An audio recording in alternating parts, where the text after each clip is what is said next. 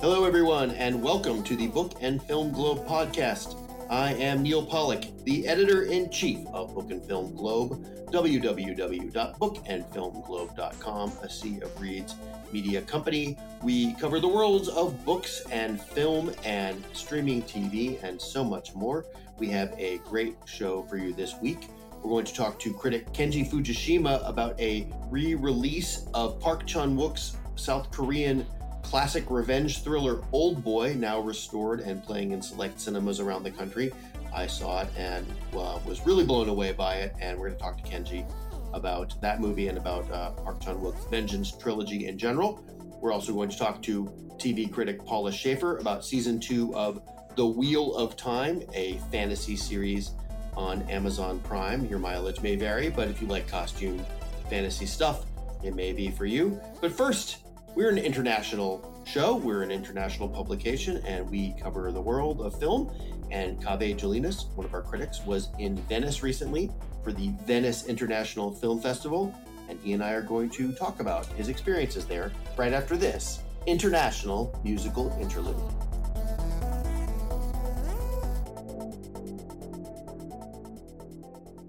Book and Film Globe, per its name, is an international publication and we have international correspondents traveling the world, attending film festivals, and I suppose reading books as well. But you can really read a book anywhere. But uh, film festivals, uh, film festival season spans several continents, or at least two continents, and the Venice International Film Festival has just concluded, and we had a man on the ground there, Kaveh Jalinous, was in Venice seeing movies and making the scene, and he's here with me today to talk about uh, his experiences at the Venice International Film Festival. Hello.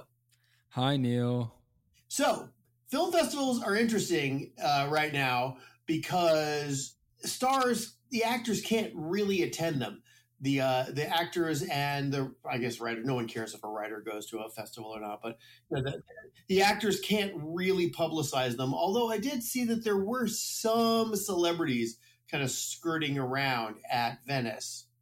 Yeah, I I think Venice is particularly interesting because it is the first fall film festival. And it's the first film festival that's been really affected by the strikes because the SAG strike started after Cannes. Yeah. And I think a lot of the the fears about festivals in the fall were really pinned towards Venice because Venice will set the standard for how the other festivals operate because it's such a glamorous event and it's really about people coming for the red carpet to see these stars for the first time premiering what will be most of the fall slate, if not all of it yeah, you have uh, Toronto coming up very shortly, and also the New York Film Festival. With Venice is always the kickoff. But there were some celebrities who were out there. I think it's because they were doing movies that weren't um, affiliated with uh, guild signatory uh, production studios or companies, right? Exactly, and it's mostly A24 and Neon Films, from what I saw, because those films that got interim agreements are not part of the A- AMPTP, is what I believe the abbreviation is. I think it's interesting now, especially with TIFF coming up and New York, which are more, I would say, public facing festivals compared to Venice. Venice is a very, very public affair, but there is also this separation of there's no real Q and A's with the stars. They're really there to represent their movies, and that is it, and to provide this again glitzy and glamoury appearance. So I think a lot of movies now are trying to secure those interim agreements. And with Venice, it was two or three days before people would find out that their movie had been cleared and then have to travel to Lido to promote it. Yeah, I don't really feel sorry for someone like Adam Driver. I'm sure he has access to uh, some good air transport. Uh, he does not. He's not going to have to uh, be packing packing into the the back row of a Lufthansa coach cabin or anything, right? Like like like you did in order to get to Venice. Um, but uh, regardless, um, you know, the slate looked uh, pretty compelling this year. It looks like there are some. Uh, they like they they premiered uh, Poor Things, the new Yorgos Lanthimos film, as well as, as a lot of other movies that got some attention. Yeah, it was a I would say a good festival, if not the typical film festival where I'm and I mentioned this in the piece. For those who go for the movies, which is myself, like I, I will book myself from 8 a.m. to midnight every day just to see as many movies as I can. I think there's a lot to unpack because there's there's some great stuff, there's some fine stuff, and then there's some stuff that's just really bad. I I was only there for the first weekend of the fest, but they they managed to premiere quite a bit of things. Tell me, tell us what you saw. Um, Poor Things by far the new Lanthimos is my favorite movie. I thought Emma Stone is honestly has never been better in a performance, and that comes from someone who's a huge Emma Stone fan. I think it's pretty grounded for a Lanthimos movie. I don't know if you've seen The Killing of a Sacred Deer or The Lobster, but I thought this was a lot more friendly to audiences while still being like somewhat inaccessible. It's just a beautifully rendition story. It runs through its two uh, two and a half hour runtime. I did see a couple of biopics: Bradley Cooper's Maestro and oh, Michael Mann's Ferrari. Ferrari, yeah, we wrote about Maestro on the site because there was a controversy over Bradley Cooper's Junos. I I was thinking about that while watching the movie actually because I think both those biopics are different than what people are expecting. And I think part of that is just biopics have become so saturated as a genre. It's people wanting to stuff in an entire person's life and what is basically their Wikipedia page into a 2-hour movie.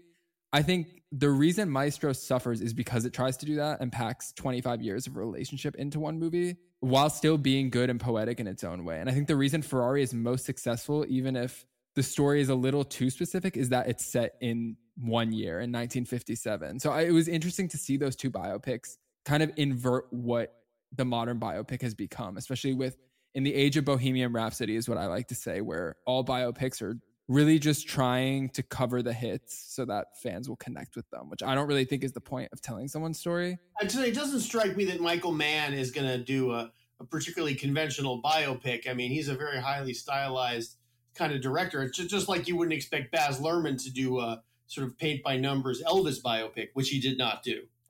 Yeah, and I think part of that is you set yourself up for such high expectations because again, you know it's Michael Mann, you know it's Baz Luhrmann. I think with Michael Mann, it's a little more forced in that sense. I think Baz Luhrmann has done similar types of things to Elvis, whereas with Michael Mann, I always think of he and Collateral and these like really gritty movies, and Ferrari isn't that it is in certain senses, but it's also it functions so much like a normal biopic, even though it is such a specific story that it almost makes it weird to even think that this is a Michael Mann movie. And it's hard. I think that's where the shortcomings will come when people see this movie and when it releases. I believe it's coming out on Christmas. It is playing a couple more festivals before that. But I think part of that is just you set yourself up and you tie yourself to the filmmaker that it's kind of hard to believe that this is their first project in what has been like I think seven or eight years. I think I think Black Hat was his last movie, which is 2016, if I'm not mistaken. Yeah, uh, well, I'm, i mean, I'm looking forward to it. As uh, we we talked about uh, Gran Turismo on the show a couple weeks ago. I have a an automotive background, strangely enough, a sort of a car racing background. At least, uh, at least I've covered the car industry, so I'm, I'm kind of intrigued to see uh, what he does with that this little slice of automotive history. So all right, so we've got we've got Poor Things, we have Ferrari, we have Maestro. What else uh, really um, grabbed your attention this year? There were a lot of little movies that I saw as well. I don't want to spend too much time talking about them, and I think this is where the real film festival aspect shines. Is you just you find a lot of things that are that are good or that are decent that you don't really want to think about past that or too deeply. There are a couple things that I just really didn't like that I do want to talk about. Okay the main two being Harmony Korine Aggro Drift. And I want to preface this by saying I'm not actually a huge Harmony Korine fan. He's the director of Spring Breakers, Trash Humpers. This is a 80 minute movie starring Travis Scott, shot entirely in infrared. I think it's booked at pretty much every fall festival at midnight. And it's weird to book a movie at midnight, even though I don't think this could play at any other time. But it makes you want to fall asleep so badly that it's almost dangerous to put it at that time because I managed to doze off a couple of times. To be fair, you were jet lagged. I was, but I'm I'm willing to admit it's the movie. It was it was just it's such an odd movie, and I like I like movies that take risks. I think this is an interesting experiment, and I can't imagine another filmmaker doing it. But 20 minutes into the movie, you kind of realize why no other filmmaker would do this, just because it doesn't work. right. And I um I do need to talk about the Roman Polanski movie, which has created a lot of controversy because it is Roman Polanski. And a lot of people are blaming, I saw on Twitter slash X, they're blaming the critic score of 0% on this movie on people just not liking Polanski. Is that the Emil Zola movie or that was that was his previous movie, right? That's not that's not the one you're talking about. No, I'm talking about this movie called The Palace, which is set in a glitzy Swedish, not Swedish, Swiss hotel on New Year's Eve 2000. Uh, okay. It was that bad, huh? Yeah. So I I'm not a Polanski fan, obviously. This is just a horrendous movie. Like it is so deeply unfunny and it wants to be funny to the point where it's just embarrassing to watch. When the crowd laughed at the movie, I felt embarrassed for them because I was like, how is anyone finding this funny? Or e- are you even finding this funny? Or do you just want to blend in to the audience? Because it is just so forced and derived. And it's hard to imagine that a filmmaker could even do this. And I love film. I write about it all the time. I talk about it all the time. But it is important to recognize like sometimes just because you can make a movie doesn't mean you should. And that's what I felt with this movie, just because it is so painful to sit through.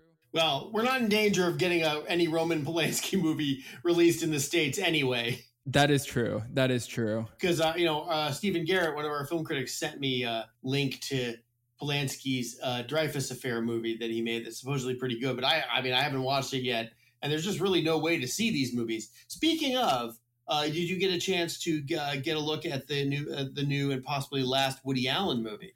I did not. So there were a lot of things that premiered the day I left. So I missed the Fincher movie. I missed Priscilla. I missed. Uh, I think it's Coup de Chance is what it's called.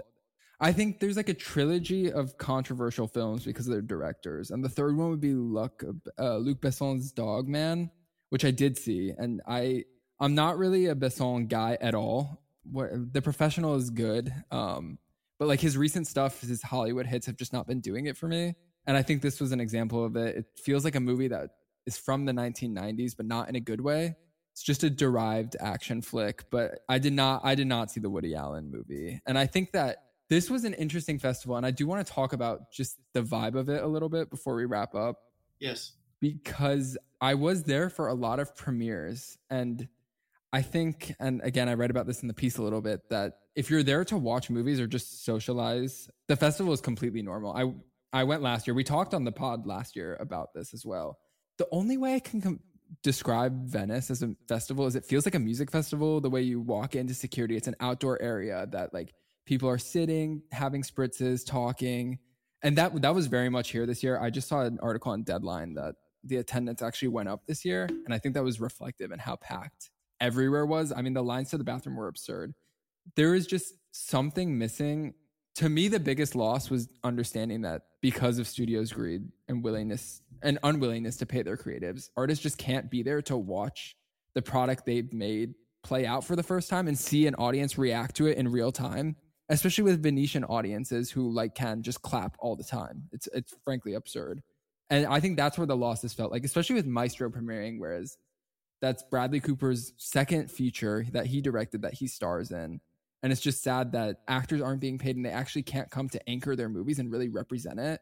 And because of that, there's nothing really to talk about on a global level from the festival. The opening night movie was supposed to be Luca Guadagnino's Challengers with Zendaya, and that would have created online buzz. Whereas now, the opening film was an Italian movie called Comandante that I did see, but I haven't heard anyone talk about at all just because it is so niche but that's you know that's part of the you know there's a sort of a tragic uh, reckoning going on in Hollywood right now, and I think this fall we're going to start to see it really come come to um, chickens coming home to roost, right? Like you know they're able to kind of get get away with it for in the summer because the summer movies are so franchise driven and so sort of action and fan driven. But when the fall film season comes along, which is typically what I like to call quality movie season for whatever that's worth, uh, it's Oscar based season you need that that extra layer of uh, creatives actually doing stuff that they're proud of as opposed to stuff that they're just they're kind of cashing a big check for.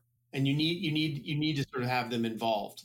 Exactly. And i think this is what puts the fall film festival season as well an interesting point is because as i said earlier venice is really just stars making appearances. The, the things everyone talks about are things that happen on the red carpet. I'm just thinking of the Timothée Chalamet outfit last year that everyone was freaking out about, or the Don't Worry Darling stuff, which I did write about for the site um, about Harry Styles spitting on Chris Pine. Those aren't really aren't interactive things with the audiences, whereas most film festivals from here on out really base themselves around giving audiences the chance to sit in a room with the stars of the movie in the form of Q&A. So it's going to be interesting to see how they manage to do that. And I think that's why so many interim agreements are coming out now because independent films are scrambling to make sure that they can get the stars to promote them in a time where they can have that direct audience impact. All right. Well, Kaveh Jalinous was in Venice. I'm jealous again this year.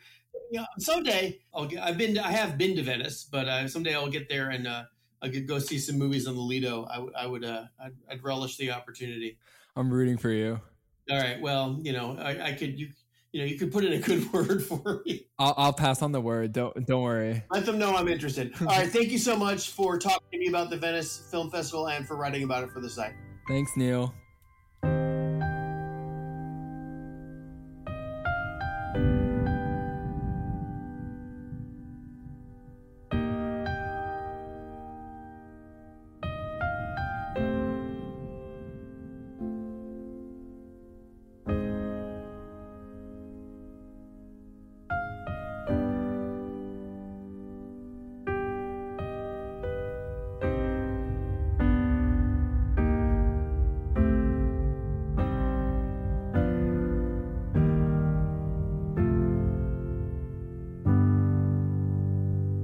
So, a couple of weeks ago on Book and Film Globe, we ran an article about a remastering of Park Chan Wook's classic South Korean revenge thriller Oldboy, uh, which has uh, which is in select theaters now in a um, a new version, a new sort of uh, more modern looking version. And Kenji Fujishima, one of our critics, wrote about it for us and used it as an occasion to um, talk about um, Park Chan Wook's uh, Vengeance trilogy. And he didn't seem to think that Oldboy was the the lesser of, of the three movies. I mean, it's certainly the best known, but uh, taken together, they're sort of a they're they're a piece of cinematic history that needs to be discussed.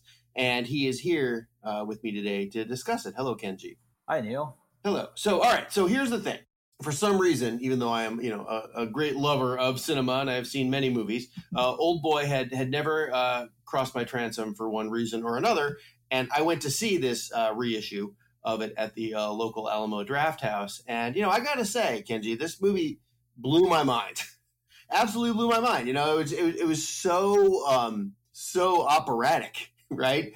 It, it is just it, it is an extremely violent revenge thriller but it's also this kind of intricately plotted. I wouldn't. It's not a Shakespearean tragedy. It's really like a Greek tragedy. It's like a modern. Yeah. It's like a modern version of Oedipus the King. Really, when it when it comes down to yes. it. Am I am I right in in, in kind of piecing that together? Uh, uh, I think you're uh, very accurate in describing it that way, and uh, I mean, I think even Park has talked about it in those terms. So you're, you're on the money, I'd say. you know, the, and the movie you know gets its attention. There's a scene where the protagonist eats a live octopus, which was freaking disgusting. Mm-hmm. Um, there's there's some you know there's hands and fingers getting cut off and teeth getting pulled out and you know all kinds of evisceration and just heavy violence with hammers and other things. Mm-hmm. But the movie, I feel like, um, has this extremely like intense and and moving emotional core that I, I, I found myself thinking about it for hours afterwards. Yeah, yeah, absolutely. Um, honestly, this reaction was pretty similar to mine when I saw it for the first time back in. Well, I didn't see it in theaters, unfortunately, because uh, I wasn't living in New York City at the time. But uh, uh, I would, I, I eventually caught up with it on DVD, maybe like 2005 or so. But like, I really, I had not seen anything quite like it myself and it's interesting that like I only kind of realized this in context, but like when Oldboy came out, it was part of I think there was if I remember correctly, there was a lot of talk back then about like a Korean new wave.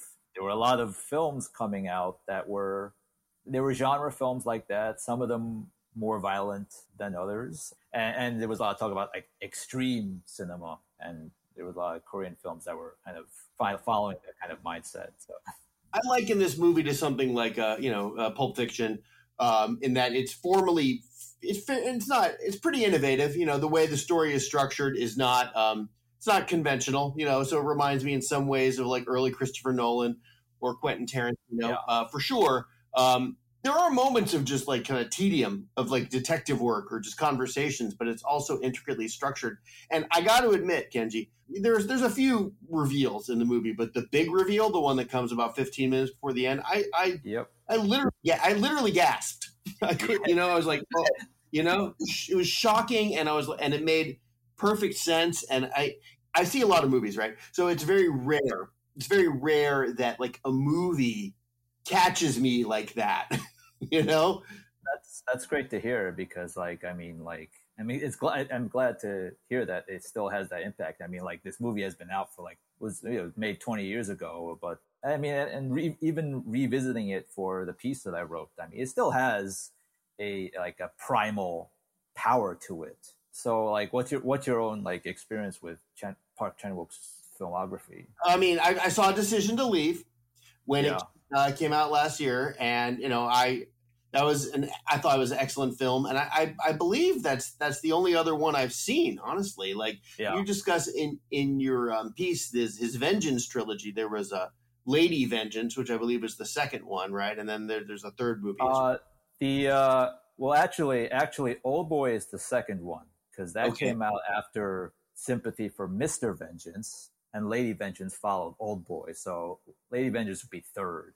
And you think that three these three movies work really well as as a pe- in a piece, right? Yeah, I would say so. I mean, they're they're very like thematically, they're you know they all are tied to like vengeance, like uh, and the ways people go about it, and the ways that people believe that revenge will somehow uh, I don't know cleanse their uh, souls, make things right, and uh, all three films are are out to show that that is just uh, basically impossible. well there's nothing satisfying about it right like really like what he seems to be saying is probably the best path is some sort of forgiveness not, not vengeance Yeah, well, the, yeah, I mean, and that granted, that's not like a new theme, but just the way that Park uh, explores it, and in very different ways in all three movies, which is part of the reason why uh, uh, I wanted to write the piece that I did, because like it, it's a very stylistically versatile trilogy. Because Oldboy, uh, I mean, partly because it won some major awards at festivals, captured captured the the popular, uh, I guess, quote unquote, popular imagination, and partly because of just how much stylistic brio Park brings to it.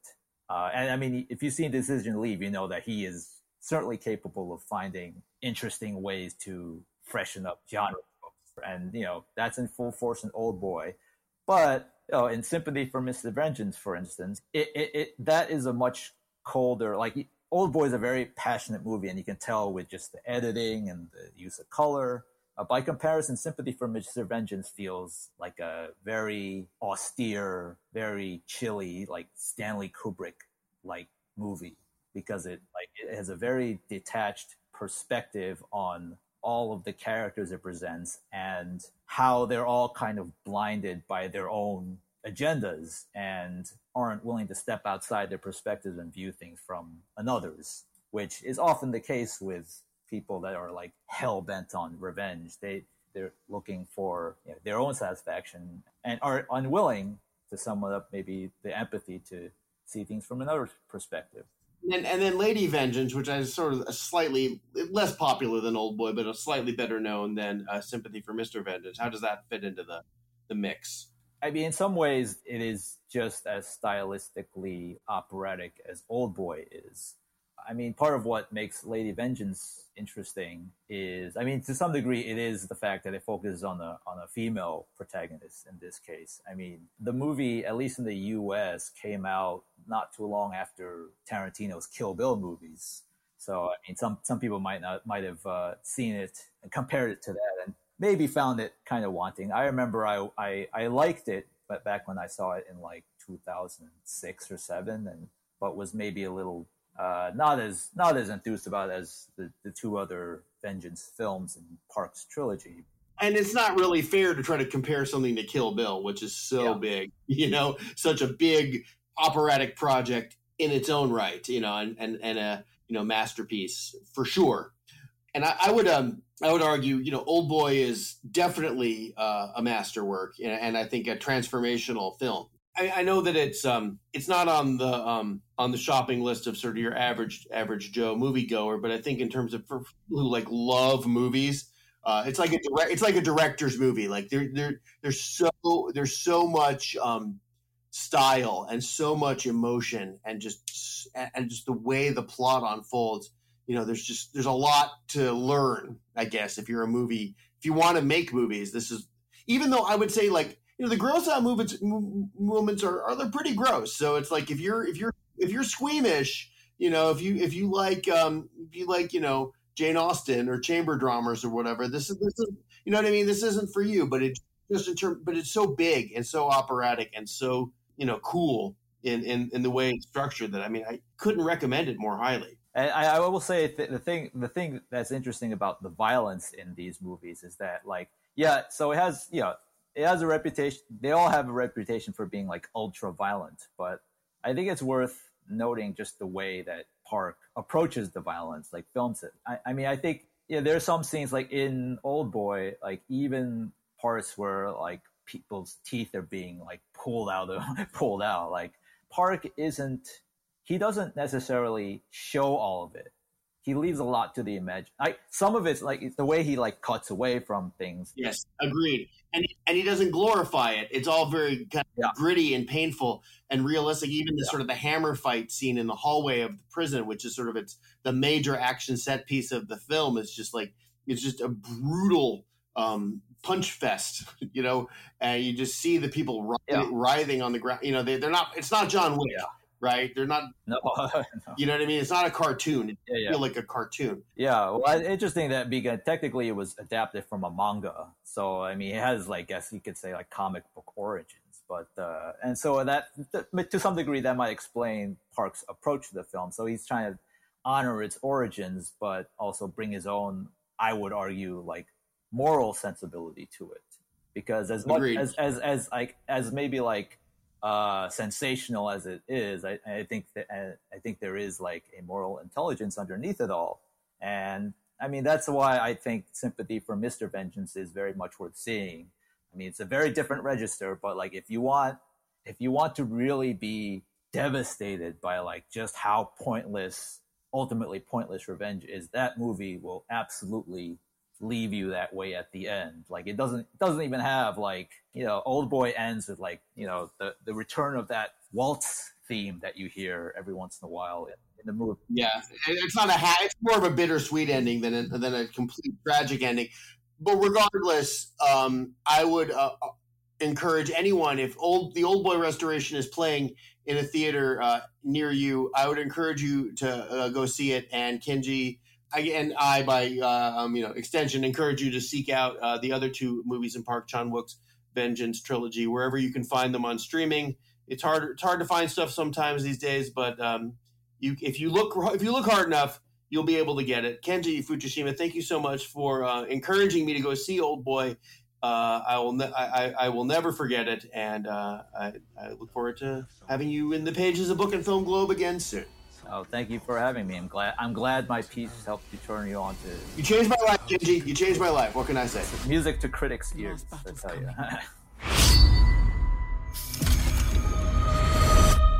the whole world will be ours.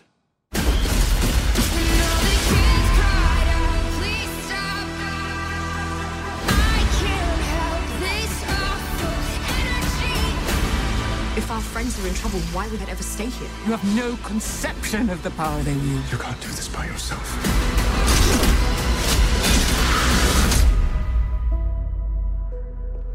There are many paths to walk through the night. It's not always the most powerful who write history. It's the ones who survive.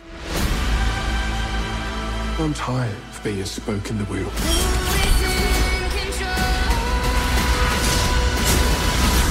Not a spoke boy. You are the water that turns the wheel itself. There was a flurry of fantasy TV last year. We had a new Lord of the Rings show. We had House of the Dragon, the Game of Thrones prequel series. And we also had The Wheel of Time, which was an adaptation of uh, Robert Jordan's uh, fantasy novels. Came out on Amazon Prime, and uh, Wheel of Time, I would say, got the, the, worst reviews of the three of those. Although The Lord of the Rings was certainly no great shakes, but nonetheless, it is the first one back through the gate with a second season. They made a second season of The Wheel of Time, and Paula Shaffer has written about it for us on Book and Film Globe, and she's here today to talk with me about Wheel of Time season two. Hello, Paula. Hey, I sure am ready to talk Wheel of Time. Yeah. So, well, you've actually watched it, uh, unlike me. I just have. I just. I really like. I. I, I thought the um, first season was such fantasy gobbledygook, and I hadn't read the books to be honest. So I, I just. I just.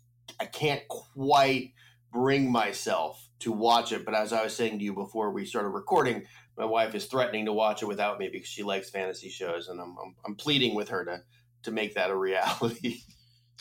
Yeah, I mean, you're not missing a lot. Uh, Unfortunately, the first season was so clunky and uneven, and the pacing was all over. But I had a really high hopes that after they got all that out of the way and all the heavy work of world building, they'd really get into a groove. And so far, not really. No.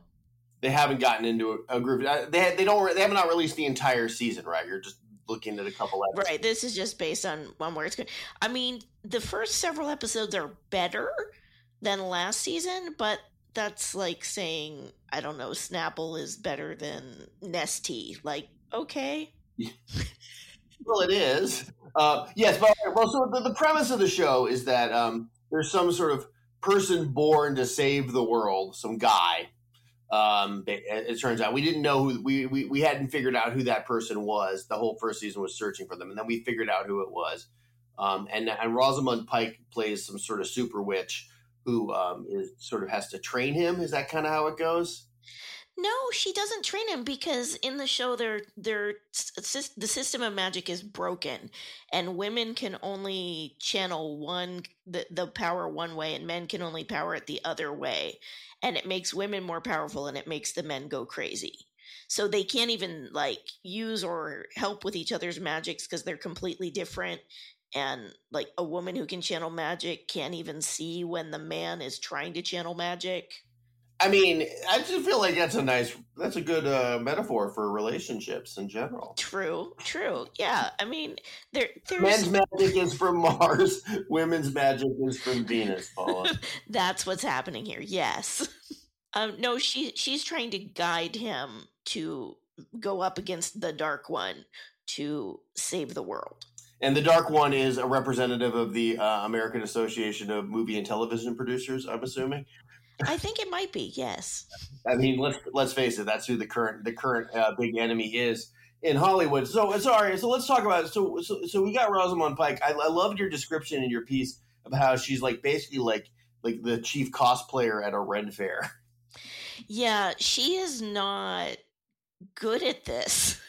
I know people enjoy her, but her take on being a, you know, high fantasy leading character is just to have serious face all the time and sometimes crinkle her eyes a little bit and she's very stiff and very unnatural and uncomfortable and it really just gives off the vibe of someone at the Renaissance fair who's, you know, wearing that dress for the first time and they're they're trying to really sell it. Well, you know that, that thing is like she's the she's the name. She's the big name in the show.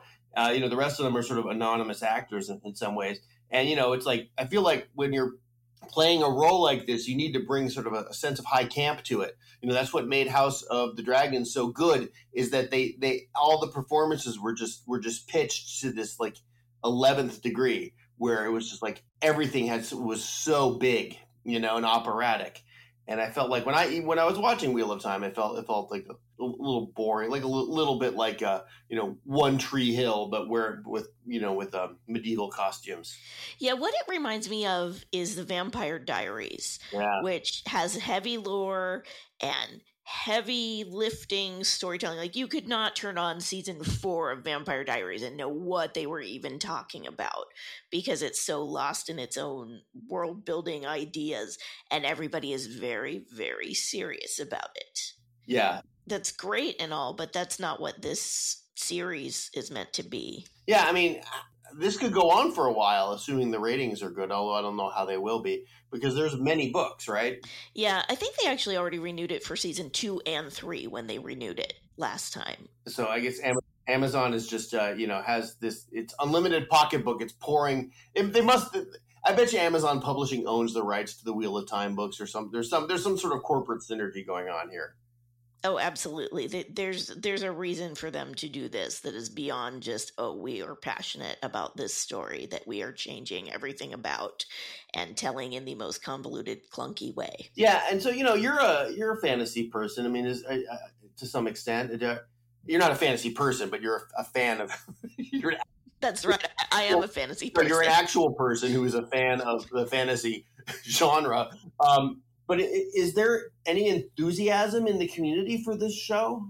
So, people that I know who are really into the Wheel of Time hate this mostly because it changes so many of the core principles of the book to try to make it a more like modern contemporary story. You know, like they've centered it on Rosamund Pike's character because she's the name and really it's really mostly the story of the white guy who's a hero. And that's that's not what people are really about right now so it's weird to make it right now also. All right. Well uh, so if fans of the books don't like the show i'm wondering who does but uh, regardless it's gonna occasionally air in my house because uh, it has it has lady witches in it yeah i'll watch it for that reason too and because i'm curious you know like sure they're cutting out characters and they're changing things because you have to it's there there's too much and and i'm curious like i don't hate it that they're focusing more on a lot of people and you know it looks pretty i'll watch it. All right you're watching it then people that that, that pretty much I'll, I'll, watch it is like in some ways like what do you what else do you what, what, what other kind of endorsement do you want if you're making a tv show if someone says they'll watch it then you've done your job uh, and Paula Shaffer has done her job for us and has reviewed Wheel of Time, the Wheel of Time season two, now airing on Amazon Prime. Uh, Paula, what what do they have a catchphrase in the Wheel of Time that they say? Yes, the wheel weaves as the wheel wills. Yeah, so that. Talk to you soon. Try to say that ten times fast.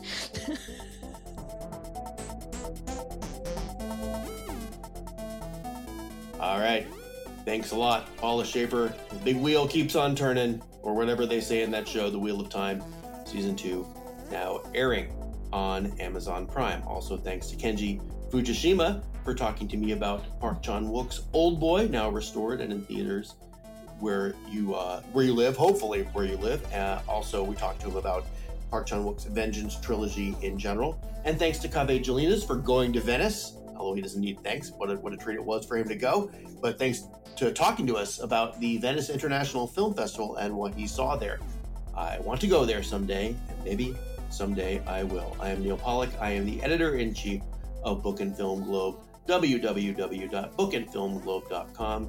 We covered the world of books and film and streaming TV. We covered the Venice Film Festival this week. Coming up soon, we're going to cover the Toronto and New York Film Festival. If there's a festival, we're going to be there. I'm going to Fantastic Fest in Austin. So we're going to see every movie. We're going to see every movie ever made, and then we're going to talk about them on the show and on the site. And we will talk to you soon.